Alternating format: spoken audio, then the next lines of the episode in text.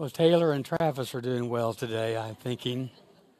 I guess there's still a thing. Taylor showed up at the Chiefs Jets game last Sunday night, and uh, ironically, Jimmy Fallon said Taylor had to wait for six hours on Ticketmaster to get her tickets, but she did show up. It's no secret that Taylor Swift has a knack for stringing words together that tangle us up in a web of emotion.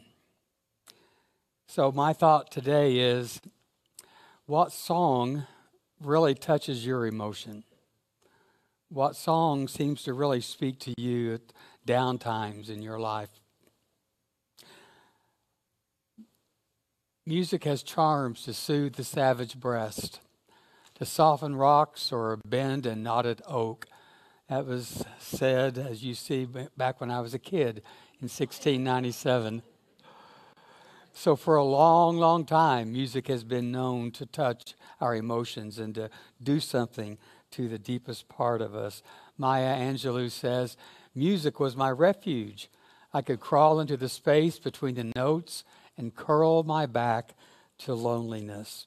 And my favorite philosopher of all, Charles Schulz, has Schroeder, who was the pianist in the strip, Beethoven fan says, As long as I have my music, I think I can face whatever life has to offer. Yeah, in times of trouble, music helps. Music becomes our refuge, yes. It becomes our way through. It becomes a healing part of our experience. And that's really what the book of Psalms is all about. We talked last week that the Hebrew word psalm literally means to pluck. Sometimes it was used to describe the act of plucking a flower, but most of the time it was used of plucking a musical instrument of some kind. So the Psalms are a collection of poems. When you read a psalm, you're not reading a sermon. You're not reading a theological treatise. And so we aren't to read it like it's logical like sermons are supposed to be, but they're not always. Uh, the Psalms have language in them that are metaphors and that are allegories that don't always make sense. But music doesn't always make sense logically, but it touches our soul. And as uh, Chris read from Psalm 23 3, that verse today is a Taylor Swift verse. That lyric is a Taylor Swift lyric because it's all about a new beginning, getting your life back. It's all about picking up the pieces and learning and growing and daring to do something new.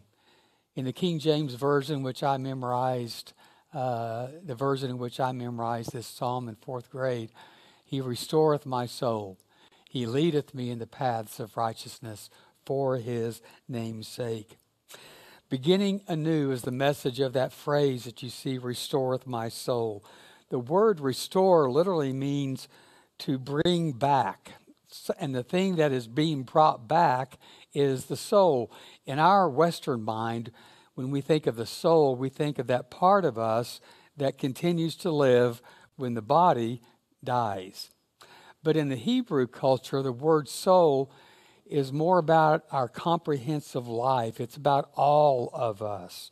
In the Hebrew thought, the soul is kind of like this you don't have a soul, you are a soul. And so a lot of the contemporary versions of Psalm 23 3 says, You restore my life. It's the wholeness of our life, is the idea. Uh, your whole person. And so it could be translated this you bring back my life. This is Madeline Carthen. In 2007, she was declared dead. The only problem is she's very much alive. And she's been trying to prove that she's alive ever since. Still, there's a question about her being alive. She discovered that she was dead when she was registering at uh, oh, uh, Webster University in St. Louis. She was getting some financial aid and the financial aid director told her that the Social Security number that she gave is associated with a person who had been deceased. And so uh, Madeline called the Social Security Administration and they admitted, yes, that is a mistake. And Madeline said, No kidding, is it a mistake? But she hasn't been able to rectify it. They still have her as a person who is dead. In fact, they sent her an email, uh, the Social Security Administration did, that said less than one third of 1% of the 3 million names listed as dead are corrected. That means 10,000 names a year are uh, considered to be dead, but incorrectly considered to be dead.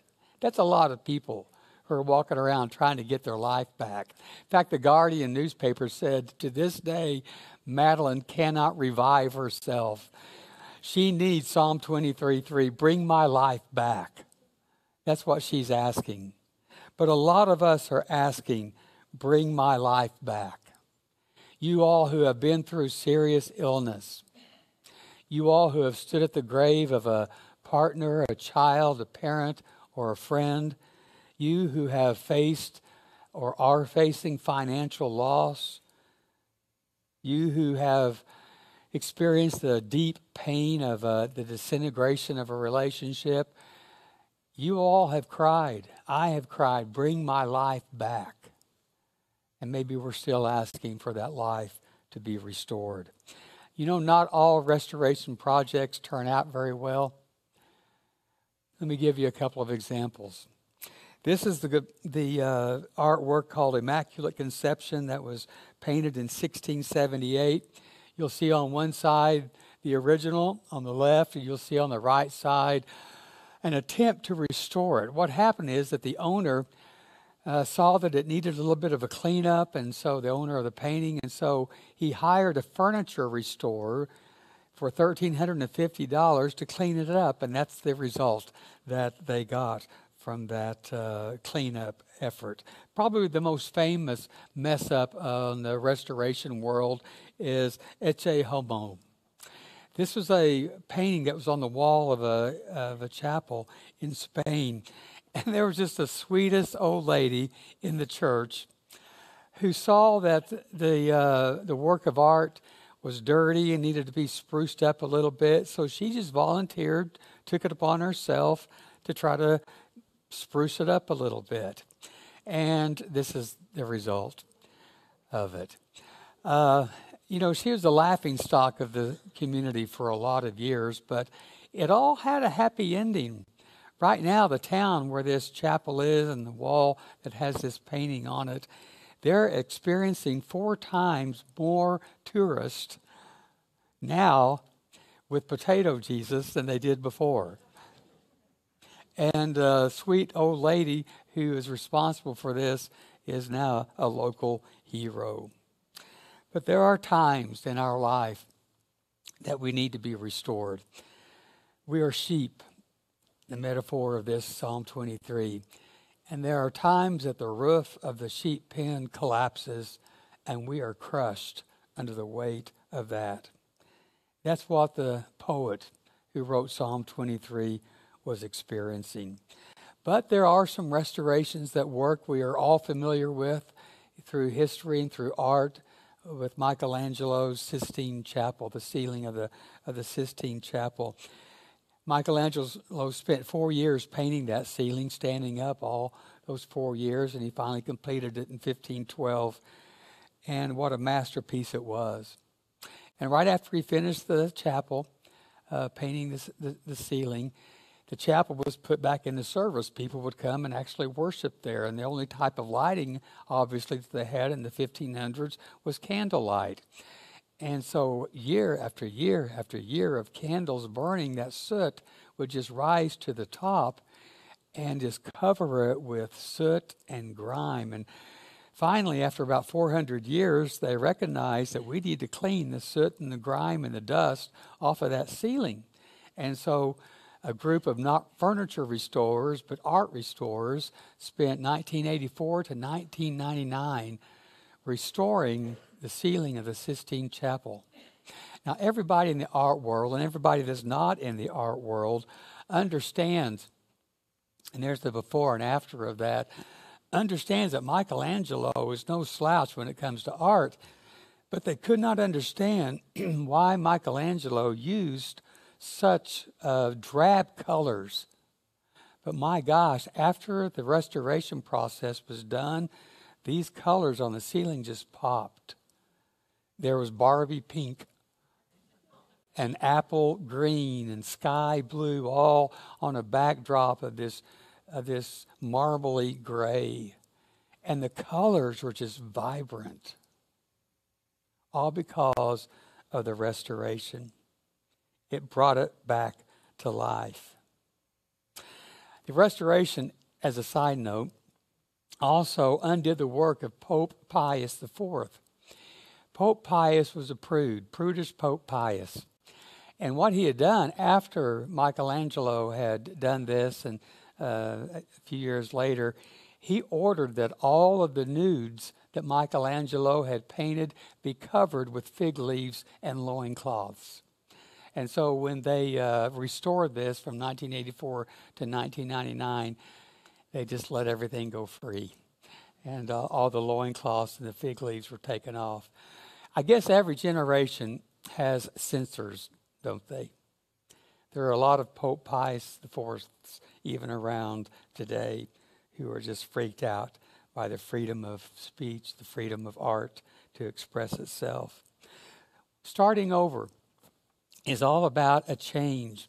It's about beginning a new chapter in our life. And uh, if we read this text more accurately, it, it actually means to begin our lives all over again. You know, even in an age when thousands of people are leaving religion, I think people still want and they still value and they're still inspired by the lyric of this poem. They're wanting someone to restore their life, to give their life back again. Let's go back to the verse. Not only does the shepherd restore the soul, the shepherd, the poet says, leads me in the paths of righteousness. This is a path of righteousness. The word righteous is a very churchy term. It's a scary term we have in our mind with the word righteous. Sometimes somebody who's holier than thou is very judgmental, thinks that they're better than anybody else. I'm righteous, you're not. On and on. I don't know why the righteous brothers got their name. But anyway, we carry that word righteous in a very negative way today. But the word basically means to conform to a pattern. when I was a kid, mother made jello all the time, and she probably had a dozen different jello molds of different shapes. And so she'd pour the jello uh, liquid into that mold, and of course, the jello would harden into the shape of that particular jello mold. That's what it means to be righteous, to conform to a mold. And in the Hebrew scripture and the Christian scripture, the mold to which we are to be conformed is the mold of God. So you and I, if we're to be righteous, will simply be conformed to God. So the question is well, what is God like? And my favorite description of God, you all know what this is, is 1 John 4 8 and 4 16. God is love. So to be righteous is to be poured like jello liquid into the mold of love. And so here is the shepherd leading this poet, and the shepherd is offering to lead us on this path of love, this path that in which we are conformed uh, to the very person, to the very character of God. So this word path, as we look at that, uh, restores my soul, leads me in the paths of righteousness. When you and I think of a path, we think of a straight line. But the word path literally means a circle. So the idea is God continues to lead us in circles. And we think, that pretty much describes my life. I'm just chasing myself in a circle over and over and over again. So that doesn't make much sense to me. That life is just going around in circles. So here's what I'm thinking that means. Have y'all Anybody else besides Denise and me enjoy going hiking? Back in our day when we were a little bit younger, we would hike every summer for vacation. That was before COPD kicked in, and We just don't do any 12,000 foot mountains anymore.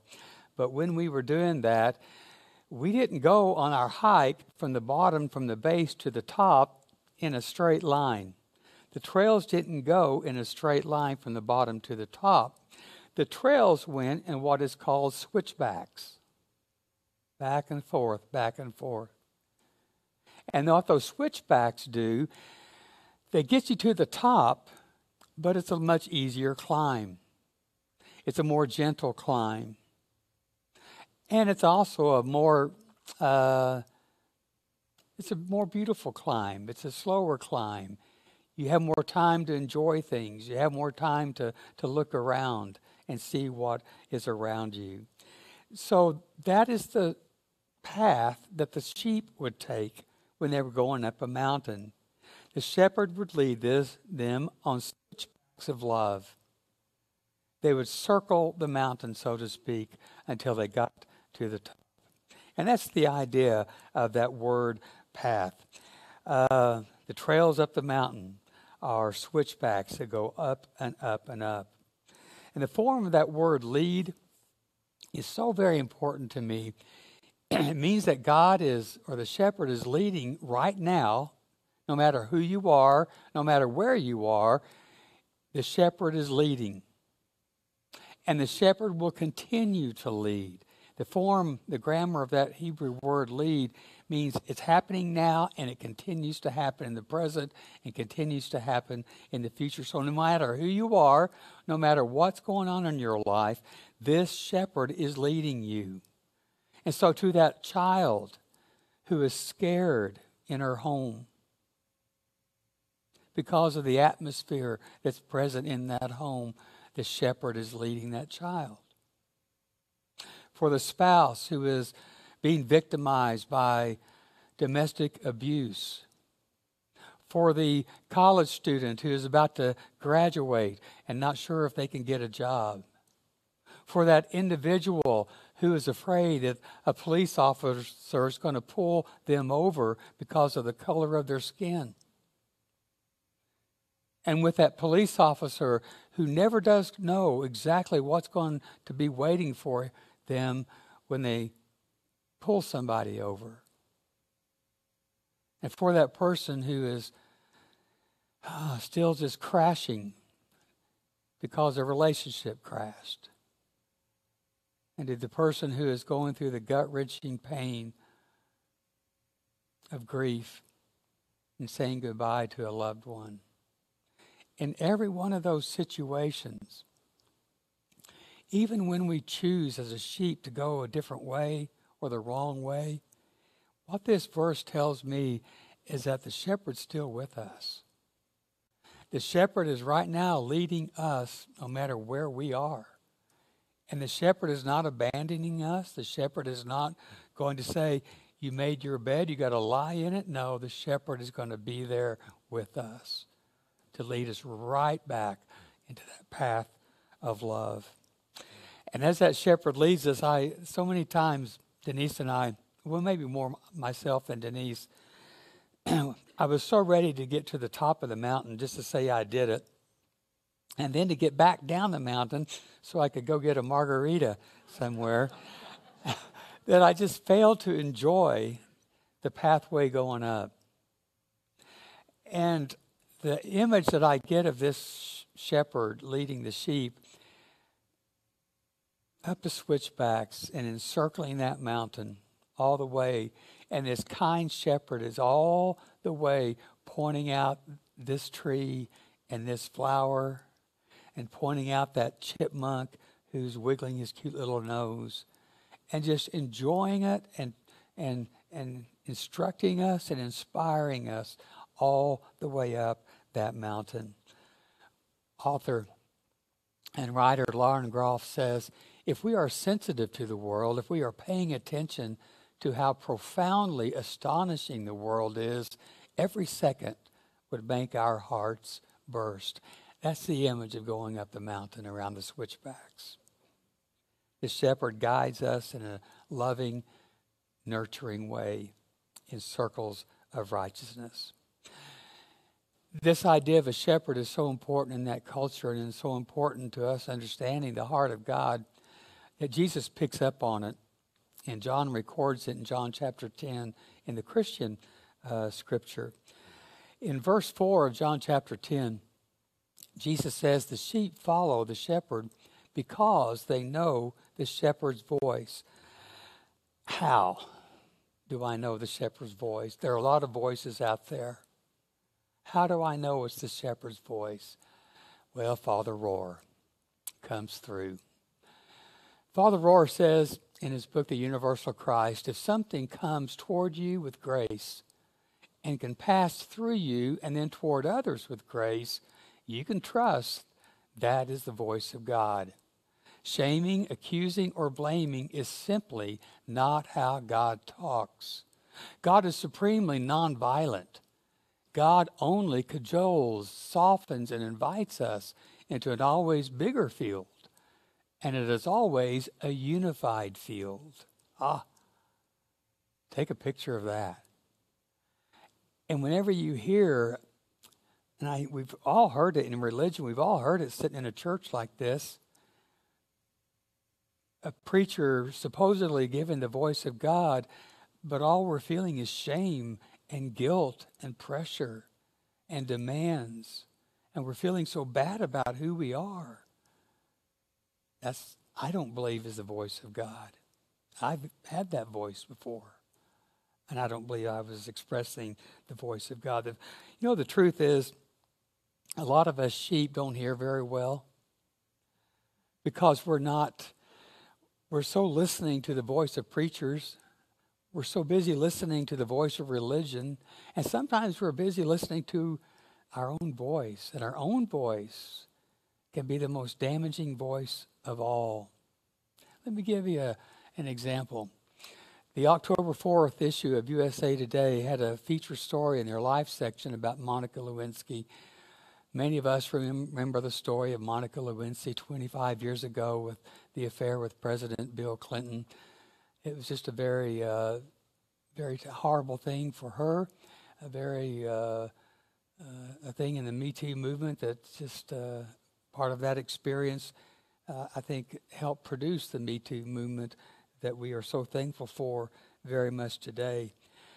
And Monica Lewinsky knows that she cannot shed the awful and, and damaging descriptors that follow her name even today.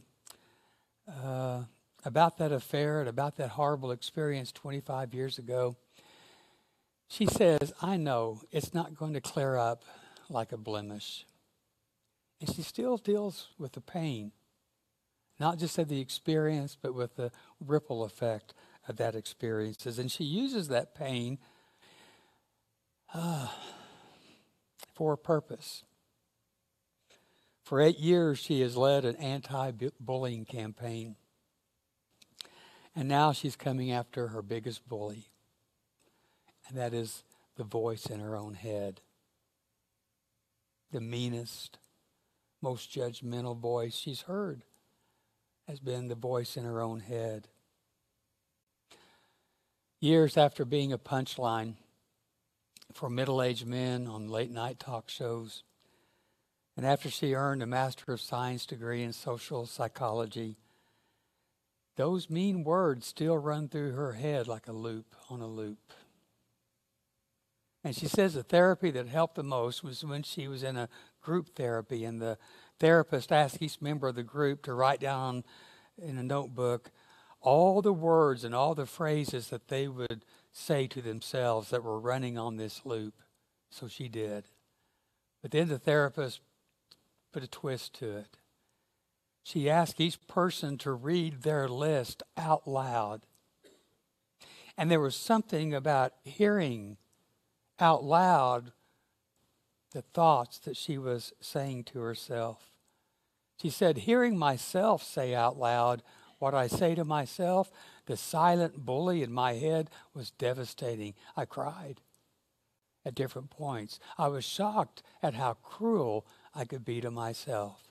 And here's a video of a therapist who is leading individuals to do that very practice. Take a look.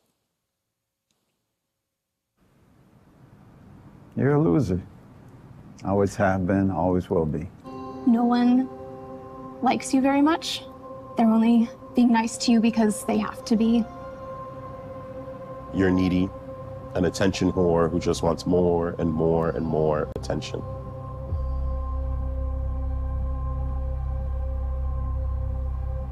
You have failed your daughter. You are a bad mom. What's your excuse for being fat? Everyone you like hates you. It makes me sick whenever I look at you. It's disgusting how you can see your ribs through your chest. You're fake, You're such an idiot. You are garbage. and everyone knows it. I'm sorry.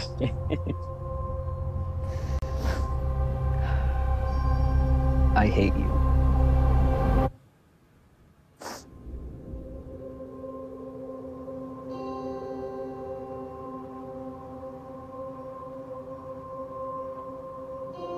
You're just rolling inspiration porn.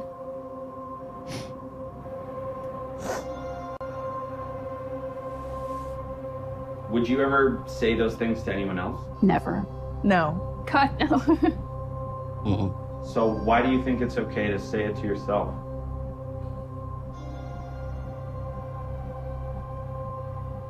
That's a good question.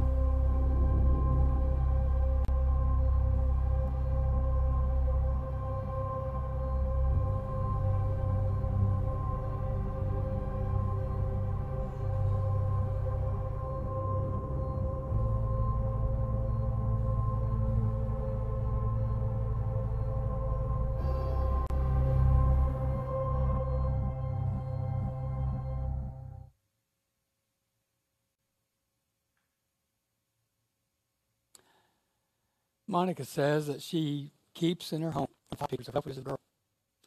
One as a baby, one as a toddler, one a little bit older. Pink dress, pink bow in her hair to match the dress. And the reason she does that is this. She says, I thought, I know if I put up these photos of myself as a kid when I see them, that I'm trying on some level to positive energy to her safe. That she is loved, that I've got it.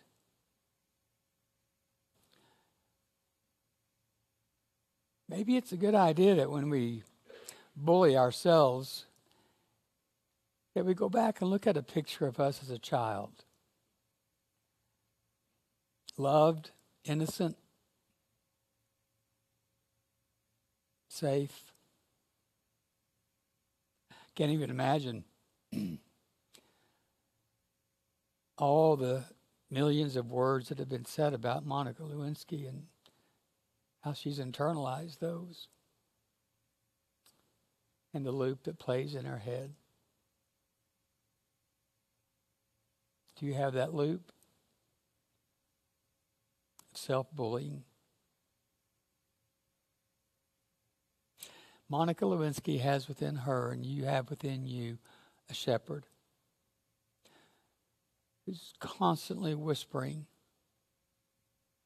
into your spirit, You are loved, you are complete, you are accepted. The cool thing about that, I'm learning, is that the sound of the shepherd's voice is the sound of my own voice.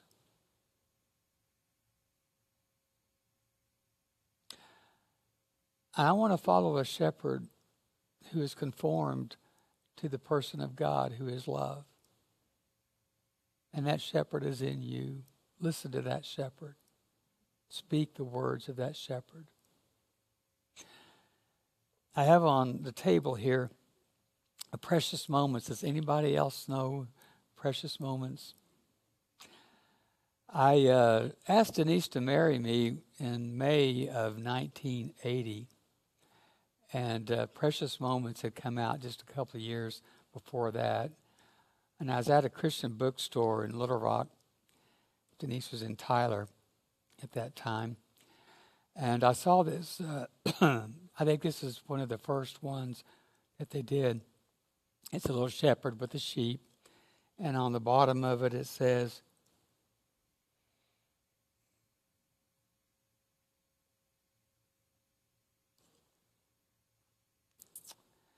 He, he leadeth me from Psalm 23. Uh, at that time, um, Denise and I were really good friends. We weren't very romantic with each other at that time. So we were both a little bit nervous about getting married if we really didn't have romantic feelings toward each other. She was more like a sister, I was more like a brother. But we are very, very good friends. And so going to that next level, we both felt like this is the right thing for us to do to get married. But it didn't come with all the romance and the ooey gooey stuff that we love in rom coms. So I bought that as a uh, as an expression of hope that those romantic feelings would come, and they did come, and they leave, and they come, and they leave, like all relationships. But it, I was a gift to Denise and to us as a couple that we were going to trust God to lead us through all of our life, and that He would supply for us all the feelings that we would ever need and all the decisions and all the commitments that we would ever need. And He would speak into our hearts the words of the shepherd of love and acceptance. So we keep that as a reminder always. And I want you today to hear the voice of God and to know it is a voice that will always prompt you to compassion, not hate. The voice of the shepherd will always prompt you to forgiveness and not resentment. The voice of the shepherd will always call you to more love rather than less love, to a, a bigger embrace of people rather than a narrow embrace of people. So listen to and follow that shepherd and get your life back. Yeah, let's pray. Father, thank you so very much for the opportunity to, to get in touch with the shepherd that's in us. And help us to see ourselves as you do, as fully loved and fully accepted, fully valuable, just as who we are right now. Help us to turn off our ears to those bullying words from our own mind is that we will have the mind of Christ who speaks only words of love. I ask this in the name of love. Amen.